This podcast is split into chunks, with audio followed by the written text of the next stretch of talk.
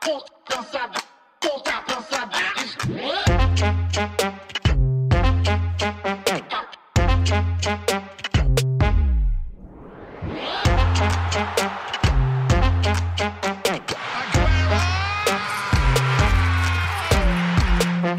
Velkommen tilbage til anden time af Fodbold FM, hvor vi kort skal vende de danske holds muligheder i de europæiske kampe, og efterfølgende retter vi blikket mod verdens bedste liga, Premier League, som blev skudt i gang her i weekenden.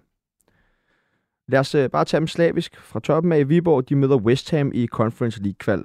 Dem levner vi vel ikke mange chancer, tænker jeg, eller hvad? Martin? Nej, nej, overhovedet ikke. Der er bare mange millioner til forskel, og der er også bare Premier League og Superligaen til forskel. Ja, så ligner Viborg måske også bare i hvert fald, det gjorde de i, i deres 0-1 nederlag mod Nordsjælland. Måske et hold, der er lidt trætte allerede efter de mange, mange kampe, eller hvad? I hvert fald uskarp foran mål. Uh, jeg tror, det var JJ Groth, eller Groth, um, som brændte på det skamligste to eller tre gange, tror jeg. Um, så der skal i hvert fald lige finjusteres, hvis man skal have nogen forhåbning om at kunne, kunne slå West Ham ud. Men jeg giver dem ikke mange chancer. Nej, fordi det handler virkelig meget om skarpheden for Viborg i sådan en kamp, for det vil ikke mange chancer. Nej, jeg tror, jeg, jeg tror bare, at de skal gå ind til den kamp uden pres, og bare suge det hele til sig, for jeg tror ikke, at der kommer mange af sådan nogle type kamp til Viborg øh, næste år. Troels, er du ja. enig? Øh, ja. Øhm, Eller har du det her med, at altså, jeg tror, det kommer til at være sådan med Viborg, øh, så længe de er med i Europa, at, at, øh, at de er enten tændte eller slukket i Superligaen. Øh, vi ser dem levere en fantastisk præstation med FC København kampen inde i Aarhus øh, virkelig dårlig. Øh, og, og så taber de igen her nu. Så altså, jeg tror, det bliver meget sådan tændt og slukket for, for Viborg. Øh, men, men jeg tror nok, de skal øh, altså, levere en, en rigtig god præstation mod, mod West Ham. Det er bare ikke nok, selvfølgelig. Og så øh, BIF, eller Brøndby, vandt jo år 1-0 over Basel i første opgør. Hvad tænker I? Tror I, de kan klare den i returen også? Den bliver svær. Det bliver en noget større opgave dernede. Godt udgangspunkt. Jeg tror, det bliver lige til det, til det aller sidste. Kasper? Ja, det er... De skal i hvert fald forsvare bedre, end de gjorde i går i, i parken. Øhm, så sidder jeg bare lige og kigger på den, på den svejsiske tabel og kan se, at de er jo ikke kommet så godt fra start dernede, øh, Basel. Øhm, så det kan godt være en god, et godt tidspunkt måske med Basel på her i starten af sæsonen. Øh, men ja, den er, den er, den er meget 50-50, vil jeg sige. Altså Basel er jo slet ikke det hold, som, som det var for, for, for nogle år tilbage. Øh, så så det, det, det så vi også på Brøndby Stadion. Øh, men men jeg, jeg, jeg er sådan lidt bekymret for Brøndby, og, og det er ikke kun på grund af kampen i parken. Det, det er, at jeg, jeg synes, det er lang tid siden, jeg har set Brøndby spille godt. Øh, og, og, og, og, og jeg synes heller ikke, Brøndby spillede godt. Øh, øh, hverken mod øh, Stettin øh, eller, eller faktisk mod Basel. Altså jeg ved godt, de vinder jo kæmpestort over Stettin, men, men i første halvleg er, er Brøndby jo faktisk øh, på den. Øh, og mod Basel, øh, en lige kamp. Jeg synes, Basel faktisk var i gang med at få overtaget i anden halvleg, da, da, da Divkovic han så scorer. Øh, så, øh, så jeg er lidt bekymret for, om, om, om Brøndby kan trække den hjem, og det, det, men det er mere på grund af det niveau, jeg synes, vi har set over lang tid. Martin, vil det være bedre for Brøndby, altså en mente deres start her øh, i, i Superligaen, øh, hvis de ikke kommer med i, i Europa League? De skal kunne klare begge dele. Det skal de kunne, og selvfølgelig skal de jagte. Så øhm, nej, jeg synes, de skal ud og vise sig, også bare for at rette op på lidt af det her, vi har efterlyst efter mesterskabet, at de kan være med i Europa også. Det, øh, det er klart, det de skal kunne og skal ud og vise. Det vil også være et flot signal at sende, hvis man øh, rammer et europæisk gruppespil to år i træk i, i, i Brøndby. Øh, samtidig med, at, at det vil økonomisk give Brøndby nogle store muligheder for at, at, at gøre noget, inden transfervinduet lukker. Og hvis Brøndby de ender med at gå videre for opgør mod øh, Basel, så venter SKA Sofia eller St. Patrick's Athletic FC, hvilket må siges jo vel at være en okay, eller to okay modstandere for Brøndby og møde, hvis de endelig går videre for den her kamp. Ja, og Sofia tabte den først på hjemmebane 1-0, så, så det skal Brøndby øh, kunne løse. Øh, så det er en kæmpe kamp mod Basel, det, det er det da. Øh, ja, vi må næsten sige, at det er den, der afgør det. Jeg tror ikke, St. Patrick's, der tror jeg simpelthen, Brøndby de er for stærke. Men de laver en AGF Larne. ja, det er altid en mulighed. Og så øh, Silkelona, de møder jo øh, Maribor eller Helsinki i Europa League-kvalden. det må vel siges at være drømmemodstander for, for det nuværende Silkeborg-hold, Kasper, eller hvad? Med din store viden omkring Helsinki. Ja, jeg har jo været der. Ej, øhm, jamen, jeg, jeg er jo svært tosset med, med Silkeborg. Øhm, og det har jo været de sidste ja, halvandet års tid cirka. Øhm, ah, ja, det bliver også spændende, hvordan øh, de kommer til at klare sig uden Carstensen på højre, på højre bak. Øhm, men ja, helt sikkert. Øh, jeg synes, det er, det er en meget fornuftig lodtrækning. Øhm, så jeg, jeg, jeg håber virkelig, at øh, også bare for dansk fodbold, at få så mange danske hold med i gruppespillene og få nogle point skrabet sammen, øh, så håber og tror jeg faktisk på, at, øh, at de kommer med. Ja, der er sket noget i Silkeborg, siden man øh, rendte rundt med spillere som Godwin Atram på, på holdet. Der er nok ikke nogen af jer, der kan huske ham. Øhm, Bruder Sigovic for mig tidligere nul.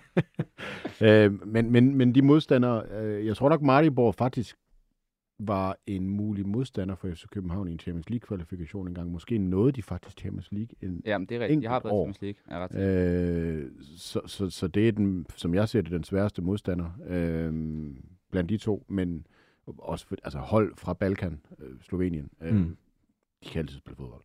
Øh, men, men det er jo selvfølgelig en, en god lodtrækning. Det er helt sikkert så øh, op i det lag, hvor det er aller, aller sjovest at være med, eller det var det så måske alligevel ikke for FC Midtjylland, de tabte 4 på udbanen mod Benfica og står til at skulle møde Dynamo Kiev eller Stumgras, hvis de nu endelig skulle gå videre for den her kamp. Men Martin, hvad ser du FC Midtjyllands chance for i den her kamp? De skal i hvert fald få lukket af bag til, og det må være den første, første ting, de skal ud og gøre, og jeg tror ikke rigtigt, der er nogen chancer. Så skal vi have det er også, de husker at score tre mål, mens de får lukket ja, af bag til, ikke? Præcis, så jeg tror ikke, at de skal gøre andet end at, og nyde den, og så må de se, om der kommer et tidligt mål, et lykketræf. Det kan jo være, at sidste han vågner op igen.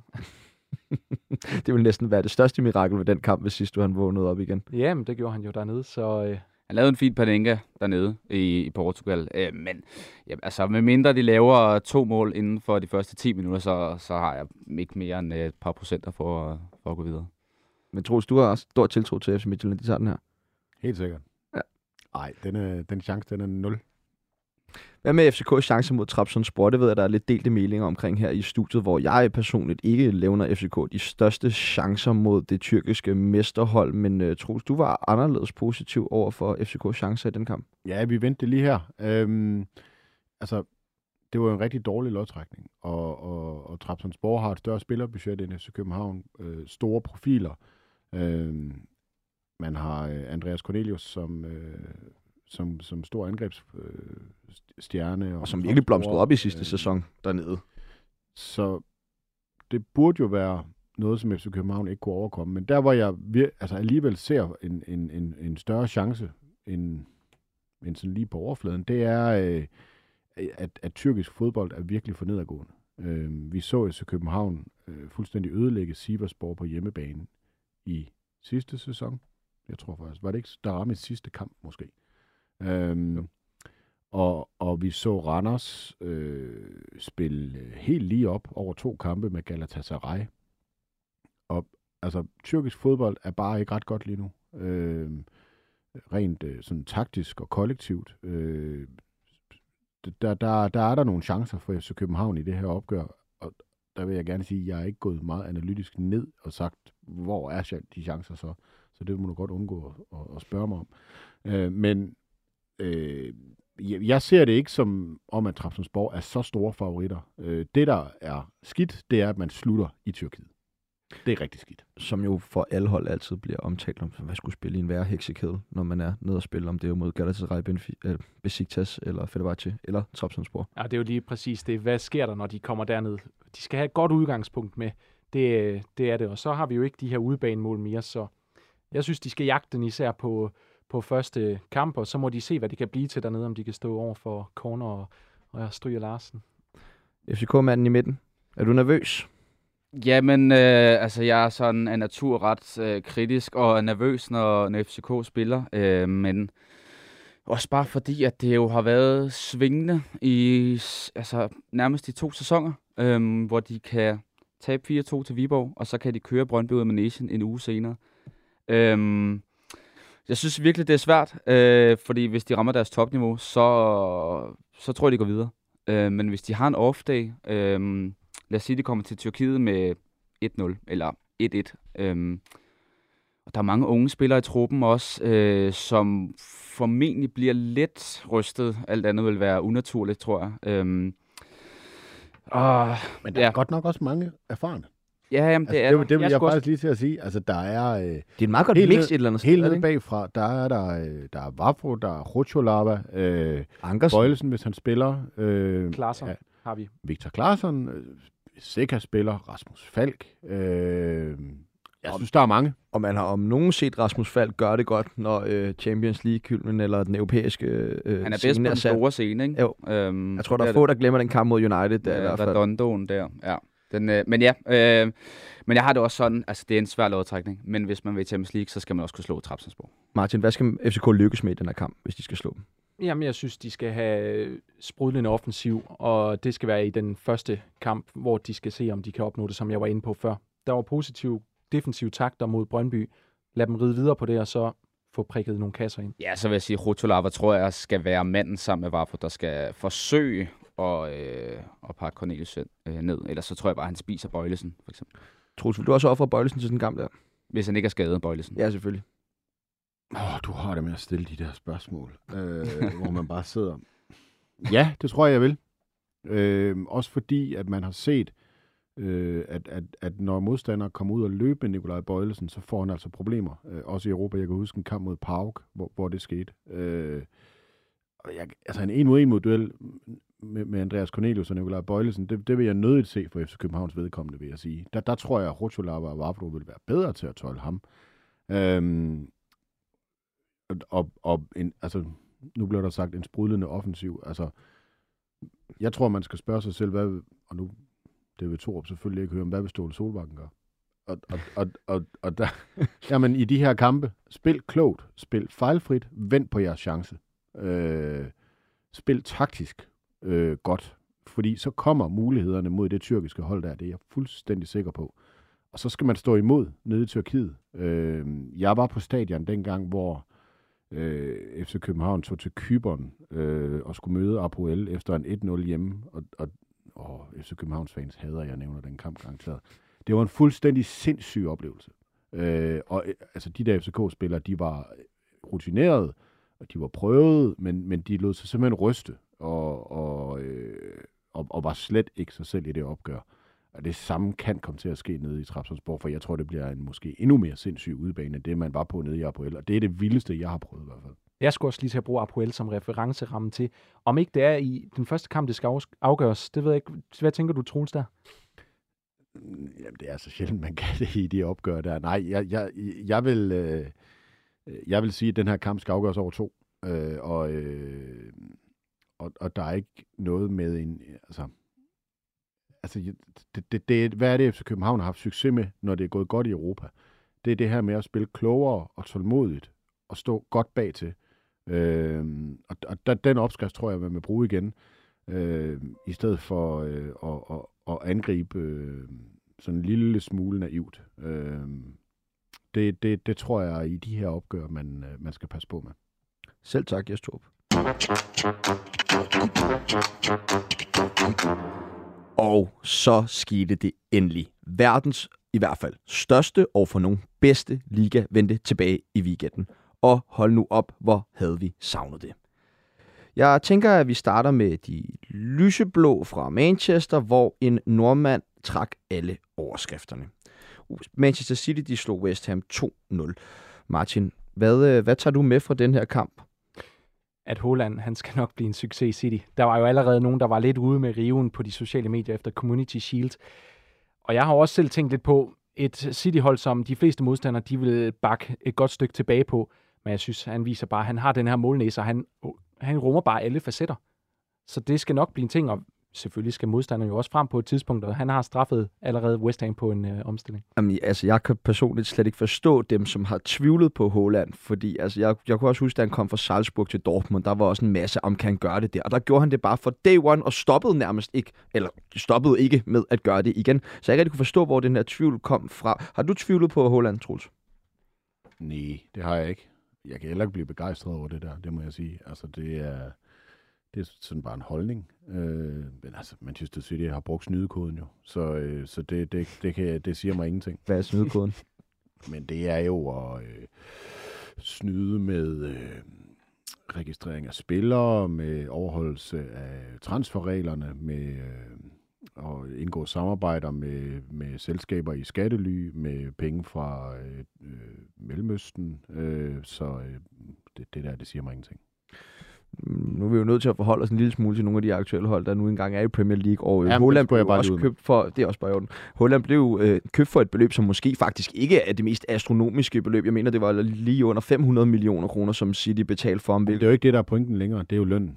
Ja. Altså, det er jo lønningerne til de store profiler. Det er jo faktisk efterhånden det, der har, har, har skævvredet det hele. Vi, vi, vi, har, vi har set, hvad Messi tjener i Paris, og hvad han tjener i Barcelona. Øh, jeg ved så ikke lige, hvad, hvad, hvad Holland tjener i, i, Manchester jeg mener, han City, tjener 2,2 om ugen.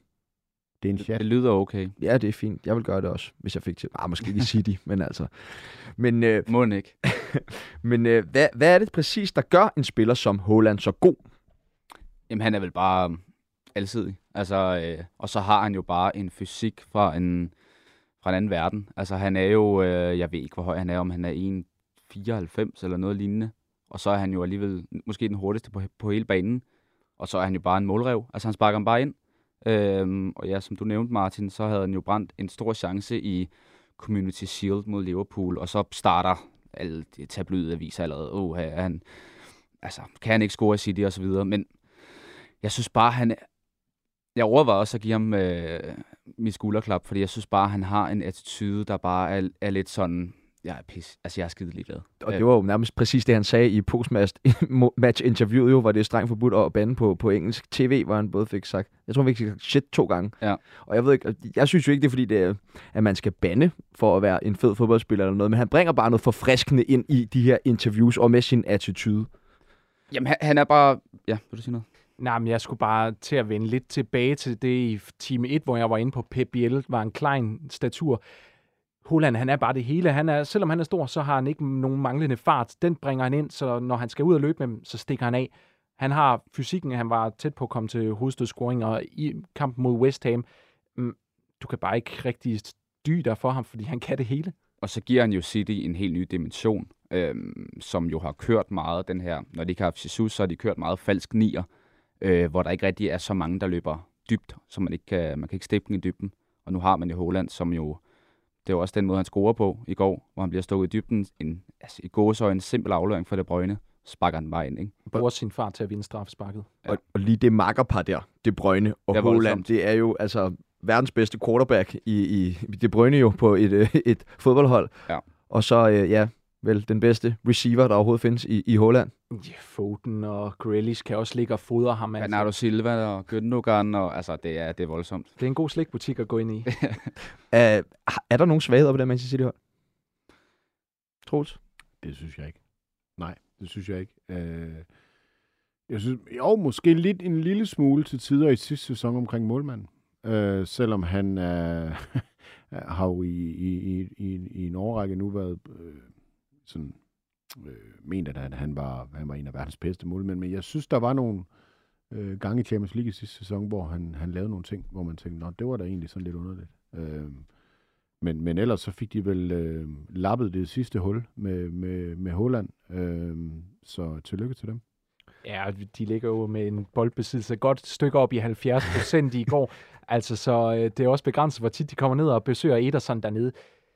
Jeg synes lige netop, som Troels siger, at de får lappet det, det hul, der er ved at få en rigtig goalgetter op foran, og ikke den her lidt falske 9-type, som de har måttet øh, gå til.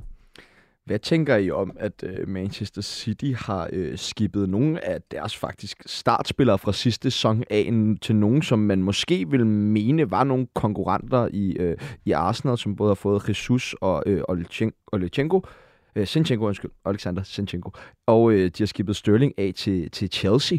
Altså, det, det er, vel ikke, er det fordi, de bare føler sig så meget bedre end de nærmeste konkurrenter, at de godt kan tillade sig at sælge nogle af deres starter fra sidste sæson?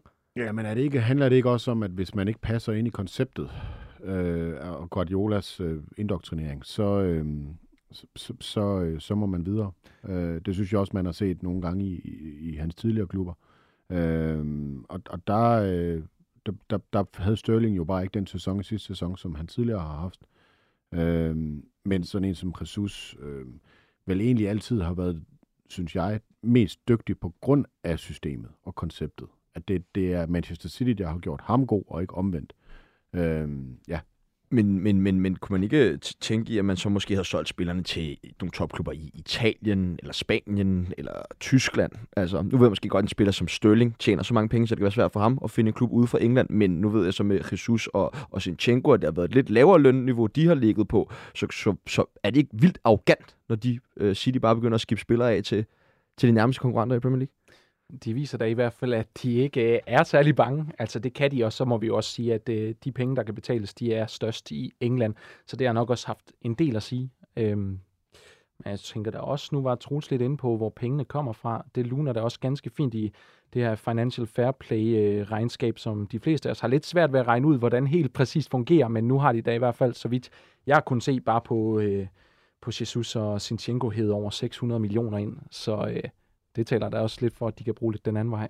Jamen, og så ser man jo et hold som West Ham, som taber 2-0 til Manchester City og bejlet til en top 6-position. Bejlet til en top 6-position i sidste sæson. Har brugt over 110 millioner euro på spillere. Altså, vi er op mod næsten 1 milliard kroner for et hold som bejlet til top 6. Jamen, det siger vel bare det hele om pengene i Premier League, at et hold, som blev syv sidste år, tror jeg, altså næsten kan gå ud og, og bruge så stor en sum. Altså, det kan nummer syv i La Liga ikke, eller syv i Serie A, eller syv i Bundesliga. Altså, det kan ikke lade sig gøre. Øhm, så der er bare... Det er, bare, det er bare et andet game i Premier League, øhm, og man bliver bare nødt til at bruge nogle helt vanvittige summer for at kunne følge med de andre hold i Premier League. For øh, cirka 20 år siden, så var der en Uruguay-spiller, der hed Diego Forlan, som skiftede til øh, Manchester United, og i den forbindelse udtalte han, at han faktisk ikke anede, at der var en anden klub i, i Manchester. Øh, men det, det styrkeforhold, det har jo forvredet sig lidt nu, og i går så øh, kvitterede Manchester United deres nye status som underdog i øh, Manchester med at tabe 1-2 på hjemmebane til Brighton. Skal vi øh, lige starte med klaphatten på, og så øh, spørger jeg gerne, hvad øh, i alverden skulle Christian Eriksen lave som frontangriber i går for Manchester United? Ja, der sidder jeg også som et stort spørgsmålstegn. Han kommer til nogle enkelte chancer, men det skal ikke være deroppe, han skal husere. Nej, ja, altså, det er, det, det, det er noget hovedrustende, at, at man kan øhm, sidde og se, jeg sad nemlig og så noget af optakten, og, og så se uh, træneren uh, Erik Ten Hag sige, at, at Eriksen har spillet den her uh, 9. position før, og så sad jeg og tænkte, nå, hvornår i alverden har han gjort det? Var det, da han var jo ungdomsspiller i OB, eller hvad? Øhm, Eller en træningskamp i Ajax? Oh, det, det var så åbenbart noget Ajax. Øh, men altså, første kamp på hjemmebane som ny træner, så laver han den der. Det, det synes jeg ikke øh, er, er særlig betryggende for, for Manchester Uniteds øh, tilhængere. Øhm, og, og det kunne man også se i, i, i, i kampen. Hold fast, hvor var de dårlige. Altså, altså, de kunne simpelthen ikke sammensætte noget som helst ned fra bagkæden og fremad.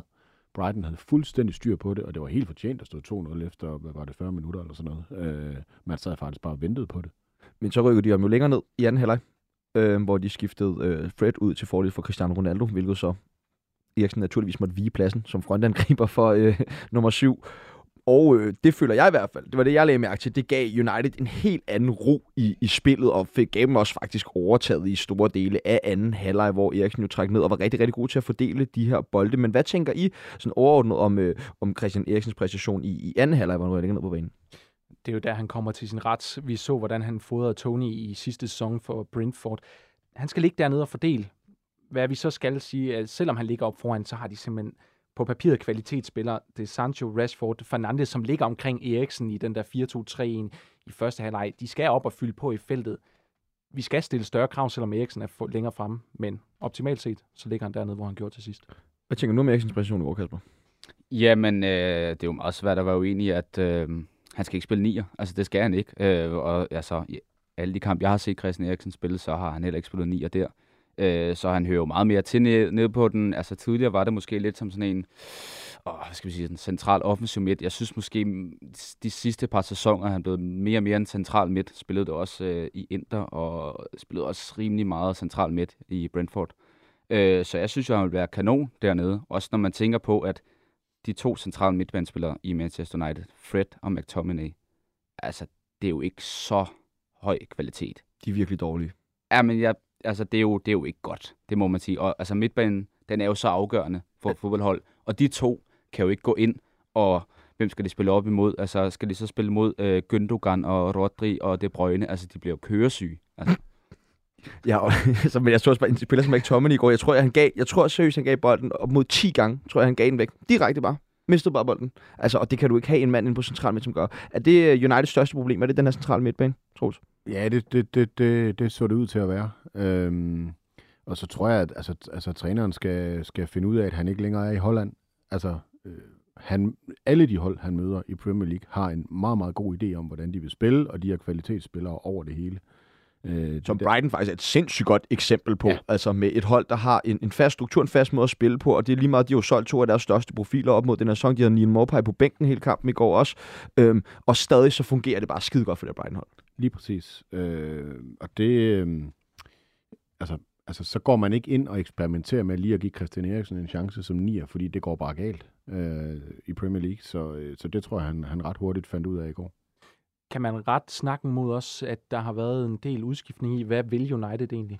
De havde jo øh, den gode øh, Ranjik ansat først som træner, og så skulle han have været konsulent nu. Det blev han så ikke. Han står selvfølgelig for Red Bull-skolen. Intensivt pres. Direkte.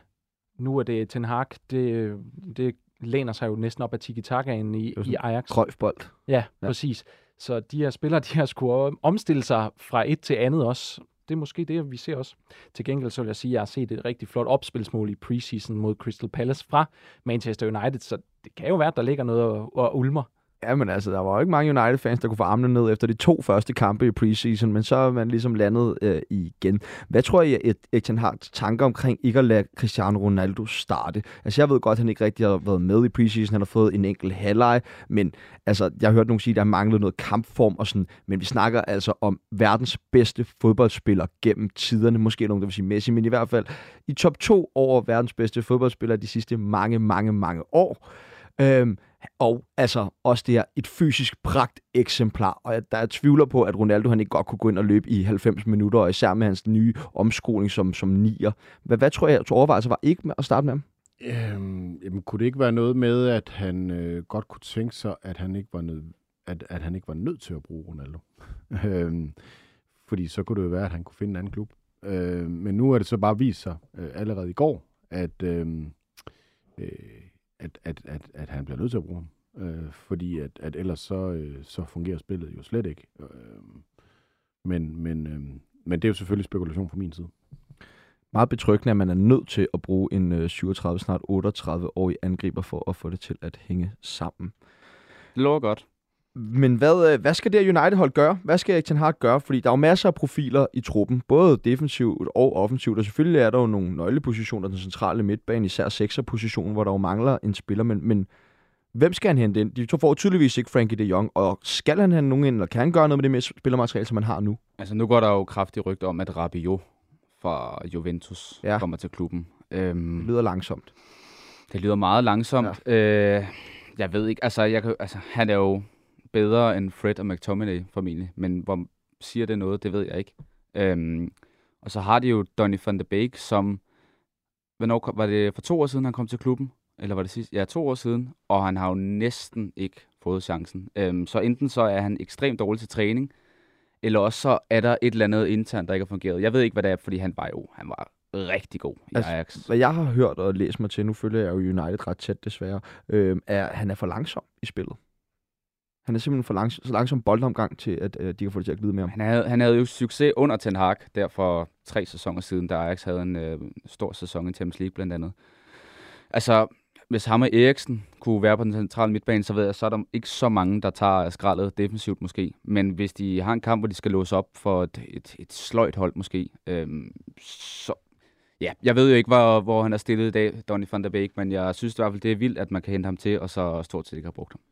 Der sidder nok en del fans på Old Trafford, som er misundelige på øh, den blå del, hvor øh, at Holland kommer ind, Nunez til Liverpool. En angriber kunne jeg godt se, men derudover så er jeg faktisk tilhænger af tid. Jeg vil gerne se Ten Hag få tid til at gøre, hvad han nu kan. Jeg var inde på det før med spillestil, der er gået fra måske øst til vest. Men jeg ved godt, der ikke er meget tid i fodbold, men lad os lige se det komme til udtryk, hvad han gerne vil øh, sætte af sit præg på, på det her United-hold. og så, og så få de spillere med mest potentiale øh, og mest kvalitet til at, og, og, og, at fungere. Øh, der, der mener jeg jo altså Bruno Fernandes og, og så og så få gang i Marcus Rashford igen.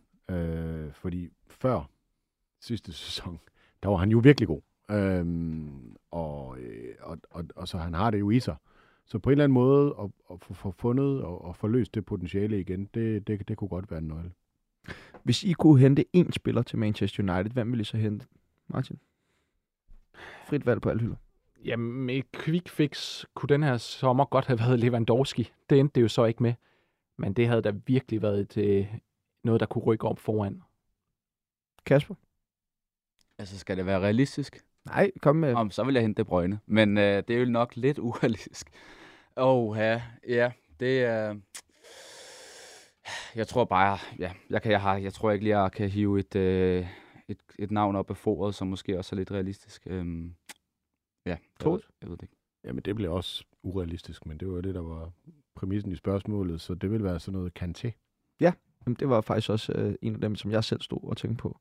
Kanté, øh, Declan Rice, eller sidste sæson kunne man have hentet Camavinga fra, fra Rennes, som jeg også øh, spår at få nogle rigtig, rigtig store Han år i, i Real Madrid. Er god. Ja, han, Han er, er. rigtig god. Og hvis man bare har spillet bare en sæson med football manager med Camavinga, så ved man også godt, hvor meget han så. have. Øh, Et andet hold, som er kommet rigtig godt fra start, det er Arsenal, som jo har hentet de her øh, aflagte Manchester City-spillere i Gabriel Jesus og øh, Alexander Zinchenko, som virkelig øh, er kommet godt fra start. Begge to, øh, Jesus har bombet ind i preseason, og så egentlig også rigtig god ud i, i kampen for forleden dag, hvor de vandt 2-0 over Crystal Palace. Hvad øh, er jeres syn på, på Arsenal, Kasper? Du sagde, du lige pludselig var begyndt at, at se Arsenal-kampe igen.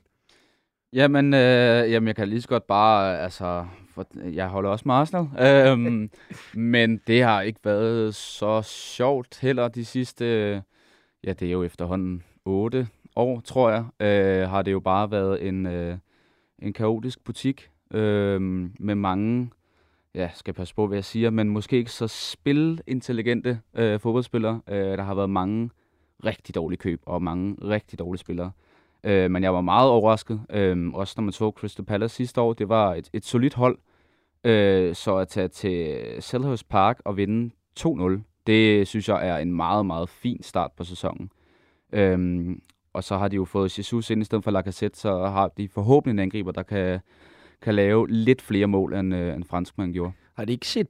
Jeg synes næsten, at det ligner, at Jesus, han øh, nu var øh, Troels tidligere inde på, at Jesus, han var jo god, fordi han var i City-system, men jeg synes faktisk, han kommer mere til sin ret som, som nier og rigtig angriber på det her Arsenal-hold, og faktisk har vist nogle, nogle federe tendenser som det, hvor han ikke skal ja, være så meget opspilstation, som han nogle gange skulle være i City. Jamen, det kan godt være, at han får lov til mere i Arsenal, øh, fordi at de kommer til at hvad skal man sige, fodre ham mere. Hvor i Manchester City, så er der jo bare et koncept, og de løber jo rundt om hinanden på kryds og tværs, og så er der en falsk nier, og så, han, så spiller han ikke en kamp. Og jeg tror, at han kan, hvis han spiller fra start i Arsenal kontinuerligt, så tror jeg godt, at han kan komme i gang. For jeg tror netop, det der er City, de skifter jo hele tiden ud. Mm. Og jeg tror, det er svært som spidsangriber, hvis du ikke spiller hver kamp, at komme i gang. Så jeg tror også, at øh, jeg tror, det er et godt step ned for ham. Jeg er helt enig. Jeg glæder mig til at se ham i Arsenal, fordi at han lige netop kommer mere til sin ret, som du siger. Når jeg tænker på ham i, i City-tiden, så synes jeg egentlig, at han har leveret fint, når han har fået chancen, og han har vist, at han har noget koldblodighed. Og det var måske noget af det, vi savnede fra Lacazette. Jeg glæder mig til at se ham i, i front for Arsenal. Jeg kunne godt øh, være lidt bekymret for Arsenals centrale midtbane. Lidt ligesom United, at de lidt mangler den her rigtig dygtige sekser. Nu ved jeg godt, de købte Thomas Partey for nogle år siden, men det er som om, han ikke rigtig er kommet i gang. Og så har du Xhaka, som er blevet strippet for anførbindet op til den her sæson. Muligvis kvad de mange røde kort, som man samler ind hver sæson. Stoler du på øh, Arsenals midtbane, Troels, når vi sådan kigger på den, sådan den er nu? Jamen, jeg har, øh, jeg har altid syntes, at Thomas Partey var en rigtig god spiller, og jeg synes, det var lidt et scoop, de kunne, de kunne få ham fra, fra Atletico Madrid, faktisk. Øh, jeg synes også, han var meget god i sidste sæson. Øh, men, men altså, først og fremmest, så, så, så, så ser jeg positivt på Arsenal på grund af sådan, øh, hvad hedder, den kontinuerlige manager. Øh, der har både været op- og nedture med, med Arteta. Øh, men det, at han bliver ved med at, at være der og kan, kan, kan bygge på, det, det synes jeg er vigtigt. Øh, og man er ligesom kommet videre fra, fra Emery-tiden. Øh, det, det, det, det synes jeg, man klart ser, at det, det bliver langsomt bedre og bedre. Der har vi Øhm, tiden. Ja, ja og det er det, før omtalte tid. Men det var sjovt, fordi ham og Solskær, de blev ansat mere eller mindre samtidig øh, i deres, hver deres klub, og øh, alligevel fik en del år begge to, men hvor man valgte at sige farvel til Solskær. Hvad tror I, det handler om? Er det fordi, at, fordi det var jo ikke fordi Arsenal i den periode, hvor Solskær var jo i United, klarede sig sådan vildt godt. Er det fordi, at det har været tydeligt at kunne se, hvad Artetas koncept er, end for eksempel det var med Solskær? Ja, nu sagde jeg i, i team 1 det her med, at, at når man vurderer, om en manager han er fyringstruet eller ej, så er der tre ting. Det er resultaterne, det er sådan konceptet, er der udviklingen i det, og så er der omklædningsrummet. Øhm, og selvom resultaterne har været noget svingende, så synes jeg, at de to andre ting, dem, dem har der været sådan rimelig god, øh, godt styr på. Han kom jo også ind og, og gjorde noget ved disciplinen, og virkelig satte sig på, øh, på, på holdet, og, og, og fik fortalte også de allerstørste profiler, det er mig, der bestemmer. Øh, Aubameyang øh, blev solgt, og inden der mistede han anførbindet. Øh, og, og så, så på den måde synes jeg, at han har... Øh, han har håndteret det ret godt og kom ind i en meget, meget svær øh, situation. Det vil det altid være, når man går fra at have haft en manager, som, som var i klubben i så lang tid som, som Arsene Wenger. Det ser man simpelthen over det hele. Så er øh, Chelsea, de blå fra London, også kommet rigtig flot i gang med, med deres sæson med øh, en 1-0 sejr ude over Everton, hvor de fik lukket godt af ned bag i med, øh, altså jeg var i hvert fald imponeret over den øh, nye øh, afrikanske midtstopper, som de har købt fra Napoli, Koulibaly. Ja, ja. ja Koulibaly. Ja, men Koulidu. Jeg hedder ikke Kalidu. Kalidu. Kalidu, yes. Koulibaly. Hvad tænker I om Chelsea den sæson? Har I store forhåbninger til forrige års Champions League-vinder, eller hvordan? Jeg er spændt på at se, hvad de gør helt frem i banen. Øhm, skal det være Harvard, der også ligger som en falsk nier? Bliver interessant at se. Og så ved jeg ikke, hvor imponerende en 1-0 sejr den er på den adresse, men øh, eller i hvert fald mod den modstander. Øh, ej, det bliver spændende at se, om Støling han kan rejse sig til det, han har været tidligere. Fordi så var det en klar gevinst der. Troels, føler du også, at Chelsea de savner en nier for meget, som de jo altid har gjort, også selvom de har haft nier i klubben, så har de jo stadig savnet dem? Øh, jamen altså, fodbolden har udviklet sig til, at man godt kan klare sig, selvom man ikke har det. Øh, så, så... Kan Chelsea det? Ja, det, det tror jeg. Altså, altså lyder det sådan lidt skråsikker, om de bliver nummer tre. Øh, det, det, det synes jeg øh, er sådan det logiske valg at, at sige om Chelsea. Øh, de er bedre end dem, der er lige under dem, og de er dårligere end, end, end Liverpool og, og Manchester City, selvom de godt kan, kan ske, at de kommer tæt på Liverpool. Øh, ja. Jeg vil gerne komme med en kontroversiel udvælgning i, i forlængelse af det. Jeg tror, Chelsea ender over Liverpool. Men øh, lad os bare hoppe videre og snakke lidt om Den Liverpool. er du enig om, tror jeg. ja, det kan jeg ja, godt lide. den, den, den tør jeg altså heller ikke at tilslutte mig. Nej, jeg der. tror til gengæld så, at Tottenham slutter foran Chelsea. Okay, nå, men vi skal nok komme til Tottenham. Ja, ja, ja, Lad os tage Liverpool først. bare lige... Øh, Liverpool de spiller jo 2-2 mod oprykkerne for Fulham, og det er jo måske sådan en meget klassisk kamp med, at der kommer en oprykker op, som har et øh, ganske udmærket hold, og så kommer de bare op som torden og lynøl. Vi så det også sidste sæson, hvor Brentford slog Arsenal 2-1, eller 2-0 i, i, i den første kamp. Hvad tog I med for den her kamp her, Martin? Ja, men øhm, det er jo selvfølgelig ikke en drømmestart for Liverpool, og alligevel så vil jeg sige, at den skal de nok hurtigt glemme.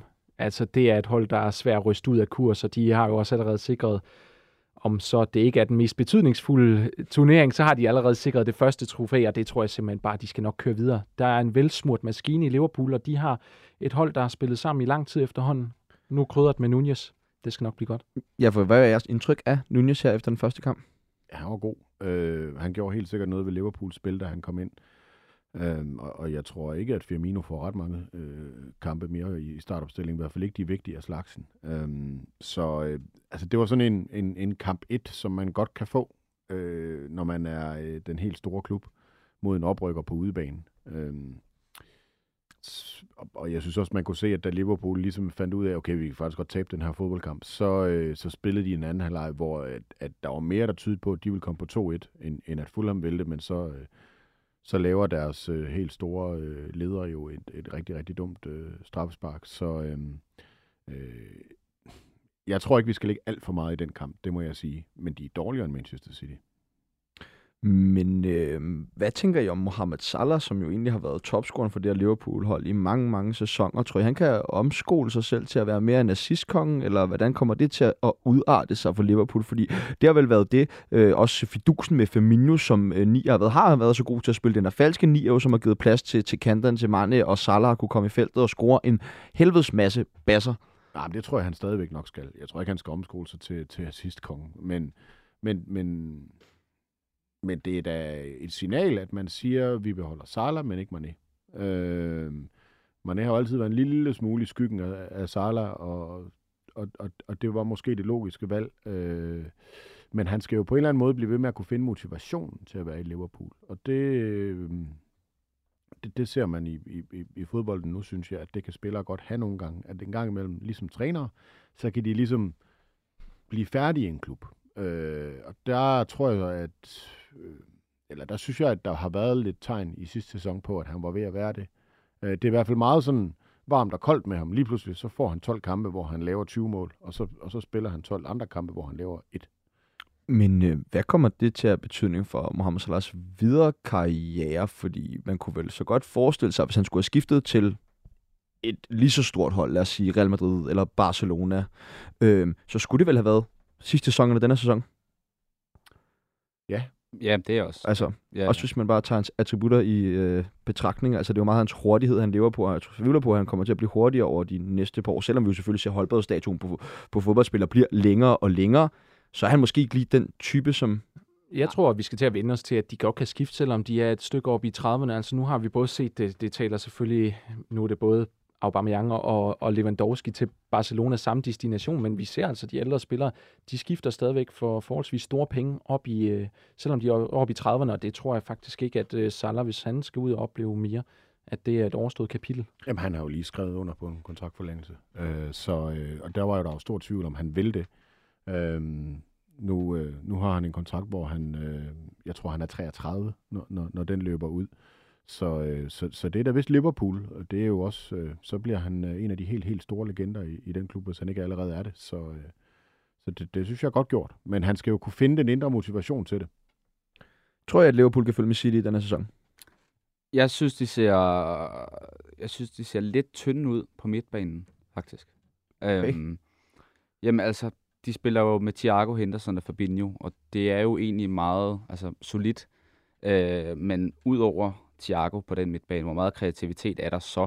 Altså, Henderson er jo en hårdarbejdende øh, ledertype, men han er jo med al respekt ikke kendt for, øh, hvad skal man sige, sin, sin flair. Øh, og Fabinho arbejder også mest bagud.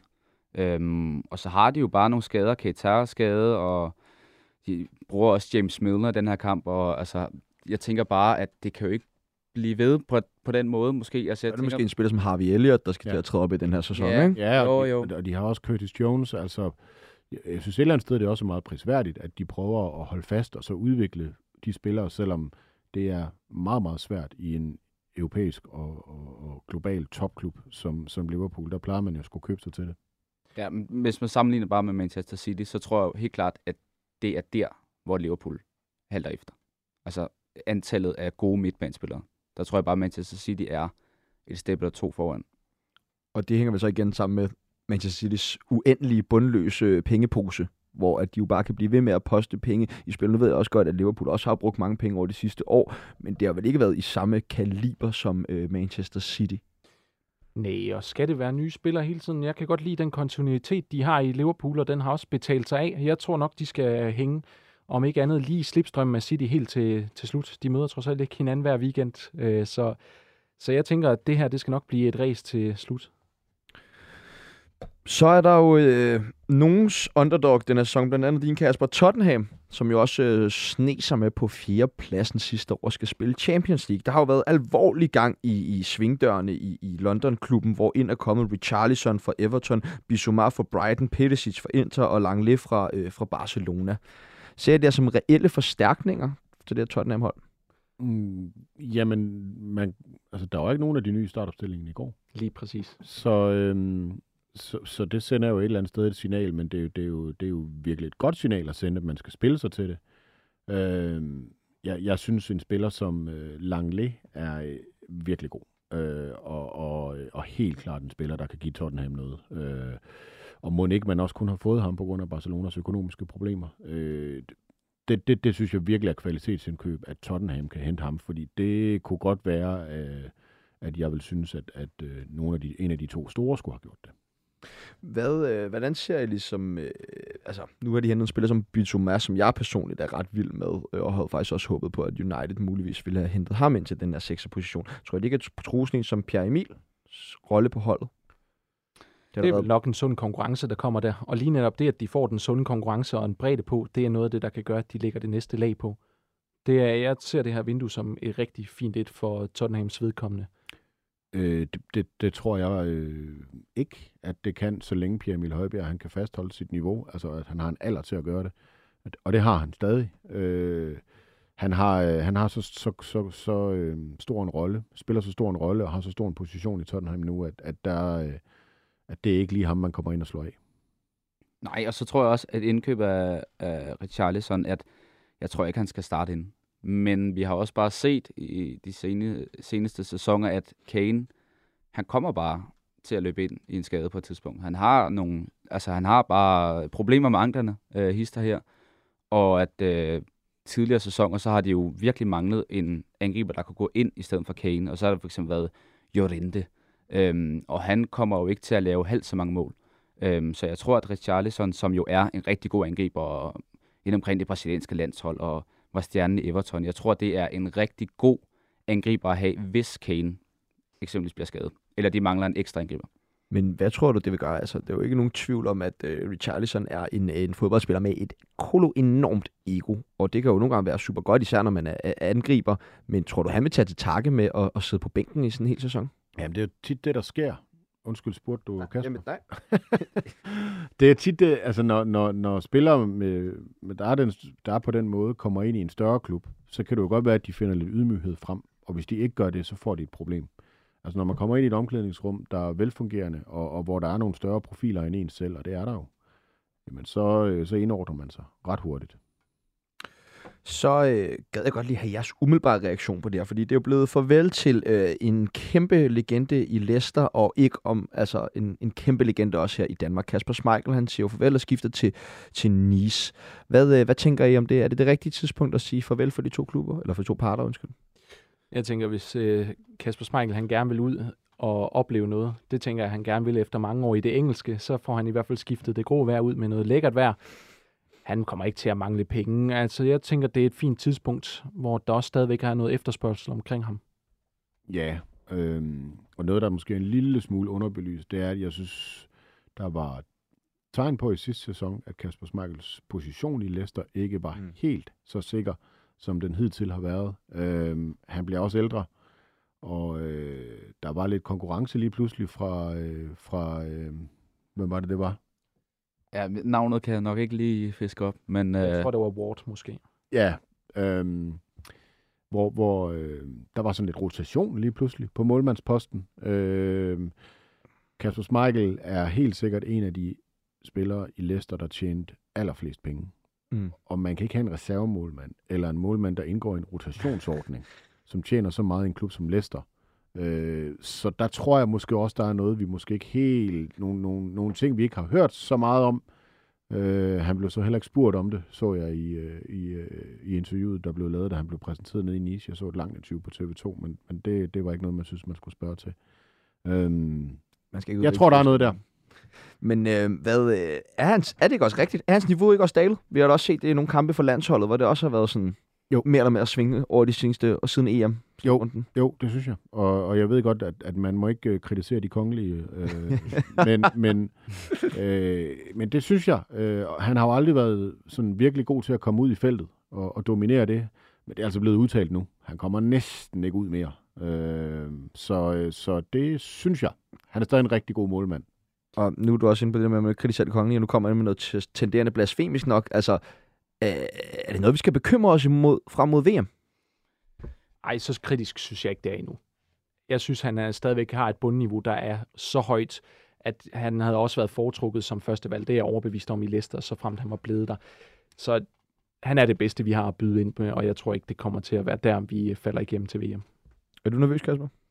Ej, jeg er ikke nervøs. Øhm, men jeg, jeg tror også, at, at han har peaked. Det tror jeg også, at vi alle sammen er enige om. Men jeg ved ikke, på en eller anden måde har jeg bare en anden fornemmelse af, at han skifter til Nice på en eller anden måde, ja, det kan også godt være, at jeg overtænker det hele, men også kan påvirke lidt hans position på landsholdet. Øhm, altså, jeg tror også, han kommer til at spille til VM, men altså Brøndbys målmand Mads Hermansen, kunne jeg godt forestille mig, kunne komme ind lige pludselig og få nogle kampe for, for Danmark. Øh, ikke inden VM og heller ikke til VM. Men der er jo også bare noget naturligt øh, i, at hvad er Schmeichel, han 36 eller Han sådan er noget? 35 35. og har fået en aftale til 25 i Nice. Det tænker jeg også, man skal spørge sig selv om, havde han fået det i Leicester? Nu har han sikret sig et arbejde tre år frem, 38 år, så har han også haft en god karriere. Det tror jeg ikke, det er en treårig kontrakt har hængt på træerne de andre steder. Mm.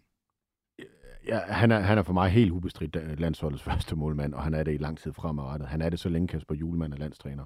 Og, og, og den nuværende stamme øh, på landsholdet er, er den, den er. Øh, fordi hvis man sætter Kasper Schmeichel af, så snakker vi om at, at rykke ved omklædningsrummet, så kan jeg love dig for, at der bliver rykket ved omklædningsrummet. Og jeg ser ingen målmænd, der i en ganske øh, lang fremtid kan, kan, kan tro ham. Mads Hermansen er dygtig, men han er, altså, det, det ser jeg slet ikke. Ja, jeg ved ikke, om I havde det også, men op mod EM, der tænkte man da sådan, om nu kommer sådan en som løsel måske, og det skal da kunne være, at det blev sidste EM-slutrunde for, for, for Kasper Schmeichel. Ej, altså, det, det, ja. Hvis der nu havde været en eller anden, altså ligesom dengang der var øh, Thomas Sørensen, øh, var dygtig i Sunderland, øh, og Peter Schmeichel havde den alder, han havde, der kunne man lave det der glidende overgang. Jeg ser ingen danske målmænd, der, der, der, der bejler til at kunne gøre det samme i forhold til Kasper Schmeichel, det må jeg sige. Den tilslutter jeg mig. Lige, inden for, lige for at runde øh, snakken om top 6, top 6 af, inden vi hopper over til øh, oprykkerne og går lyn gennemgang på dem, så gad jeg godt lige høre øh, jeres bud hver især på placeringerne i top 6 i Premier League. Og øh, jeg ved godt, jeg kan bede dig om det hjemmefra, men hvis jeg lige kan skyde her for hoften. Kasper, hvis du starter. Fy for den. Øhm, City 1. Ja, tak. Liverpool 2. Tottenham 3. Arsenal 4. Chelsea 5. United 6.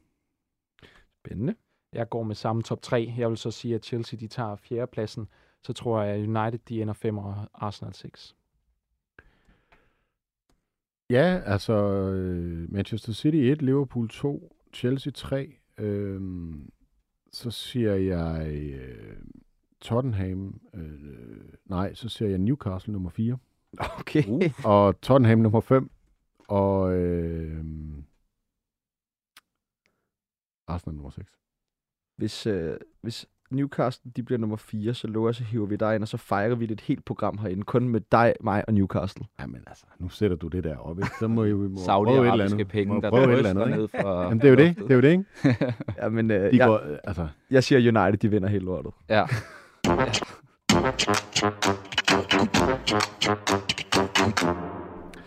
Godt. Sidste års oprykker Norwich øh, rykket ned, Watford rykket ned, Brentford stadig i Premier League. I år så har vi så fået besøg af Fulham, Bournemouth og Nottingham Forest. Nottingham Forest er jo nok den historisk største klub af de tre klubber, som er rykket op i år, øh, med øh, flere Champions League-titler på CV'et. Men øh, hvad er, jeg tror, levner I nogle af de her tre oprykker en chance overhovedet? ah, Champions League-titler.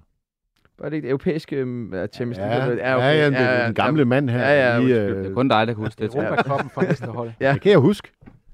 Det kan jeg faktisk. Nå. Fulham, Øhm, hvis det skal være. Ja, det, det, det er jeg enig i. Øhm, Og Nottingham, de tager sgu nok den nederste. Jeg er også med på Fulham. At det bliver... Hvad med Men- Bournemouth? De har jo en, øh, Jamen altså, en de vandt jo, dansker, som øh, fast starter i Philip Billing på midtbanen. ja, ja, de vandt jo også 2-0 over Aston Villa. Øhm, men jeg ved ikke, om det var sådan lidt en øh, klassisk oprykker overpræstation, øh, og kommer ind med måske lige 25% mere guys end modstanderen. Øhm, jeg, jeg føler heller ikke rigtigt, at de har sådan holdet til at, at blive i Premier League. Øhm, jeg tror også kun, det er Fulham, der kan, der kan bide skære med de andre. Er kun et enkelt point fra at overleve for to sæsoner siden Bournemouth, men når man ser på det hele billede, så ser jeg ikke kvaliteten, den er stor nok der. Og omvendt, så hvis vi skal se Fulham overleve, så skal Mitrovic også blive. Det kan da være, at det er ham, der skal til United. Nå ja. Det ved vi Ja, eller FCK. Nå ja. Nej, men han er i hvert fald vital, vil jeg sige. Altså, han laver over 40 kasser i Championship. Det er helt vanvittigt. Men jeg synes, det er sjovt at se, hvordan øh, de tre hold har ageret på, på, på transfermarkedet. At Nottingham Forest har brugt over 100 millioner euro. Og så et hold, Og, som... og for det har de fået stjerner som Jesse Lingard og Dean Henderson ud af det, ikke? Altså, Ja, ja, og så... Ja, og så øh, store stjerner. Og så Bournemouth, der har brugt 12 millioner euro Altså, øh, det, er bare, det er bare helt forskellige øh, måder at, at, at gå til en oprykning på.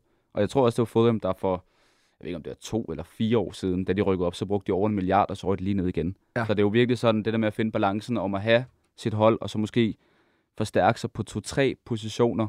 For det, hvis du bare kommer 10 spillere ind, så, altså sådan, så bliver det bare sendt rigtig godt. Jamen, øh, altså, der var også det med Fulham, de har jo været rykket ned de sidste to gange, de har været rykket op, så er de rykket direkte ned igen, hvor Bournemouth måske har lidt mere Premier League ballast i forhold til, at de jo var deroppe i en række sæsoner og gjorde det udmærket flere gange.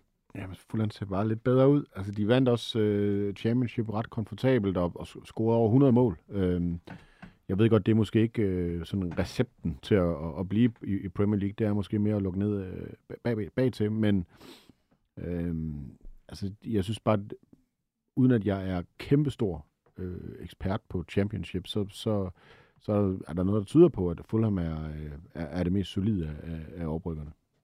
Og man kan også spørge sig selv, hvem er det, der skal rykke ned i stedet for? De hold, der ligger nede i, i Sobedasen der, i hvert fald sidste sæson, og dem vi kan forestille os, der kommer til det, måske en Crystal Palace, og et øh, Brentford-hold kommer måske til det som det eneste hold, der lige er kommet op svært to men Crystal Palace, Southampton, de har efterhånden flere sæsoners erfaring fra Premier League, har et hold, der er gearet til Premier League. Der er det, vi jo ser, at Nottingham, de går ud og shopper amok for at se, om de kan komme op og få et hold, der er konkurrencedygtigt. Det bliver svært. Er der blevet for stort et gap mellem øh, niveauet i Championship og Premier League? Hvor at Championship jo altid har været ros for at have et enormt højt niveau, og være, være kun den næstbedste række i et land. Det vil jeg ikke sige, i hvert fald hvad angår dem, som rykker ned, for de får jo de her faldskærmspenge med ned i Champions League, uh, Championship, som det hedder selvfølgelig, så de kan holde et konkurrencedygtigt hold, og ikke falder igennem, efter de har forsøgt at give sig til Premier League. Så for de øverste vil jeg ikke sige, at tilfældet er det, men øh, måske dem, der ligger lige i kølvandet.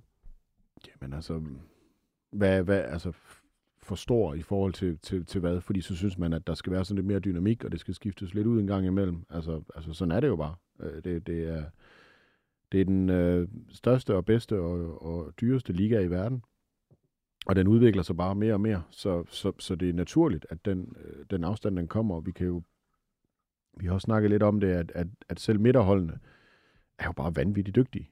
Øhm, og med og, vanvittige budgetter også. Ja, fuldstændig vildt. Øh, de, de har jo budgetter som topklubber i, i Spanien og Italien. Øh, så øh, hvis man ser på, hvad, hvad Everton har brugt igennem årene, og de var tæt, tæt på at rykke ned. Newcastle, West Ham den her sæson. Ja, lige præcis. Øh, så øh, øh, men den er i hvert fald stor. Øh, og, og det er meget svært at komme op og, og, og, og så blive der. Øh, der skal et virkelig godt koncept og, og, og et, øh, et fast tømret hold til. Øh, så, så, så den der model, som Nottingham Forest øh, har kastet sig ud i, den tror jeg heller ikke helt på. Det var alt, hvad vi nåede i øh, Fodbold FM i dag. Vi er nået i mål med sæsonens andet afsnit. Tak til vores panel, Troels Henriksen, og tak til Martin Riber, og også tusind, tusind tak til producer Kasper for at træde til i sidste øjeblik. Det var en kæmpe fornøjelse at have med, og tak til alle jer, der har lyttet med derude. Husk på, vi vil så gerne lave radio, som I gerne vil høre, så tøv ikke med at melde ind med ris, ro, spørgsmål eller andre inputs på vores Facebook-side, fodboldfm eller på vores Twitter. I kan også sende mig en mail på cp 247dk Tusind, tusind tak for, I gad at lytte med. Cansado, tô cansado.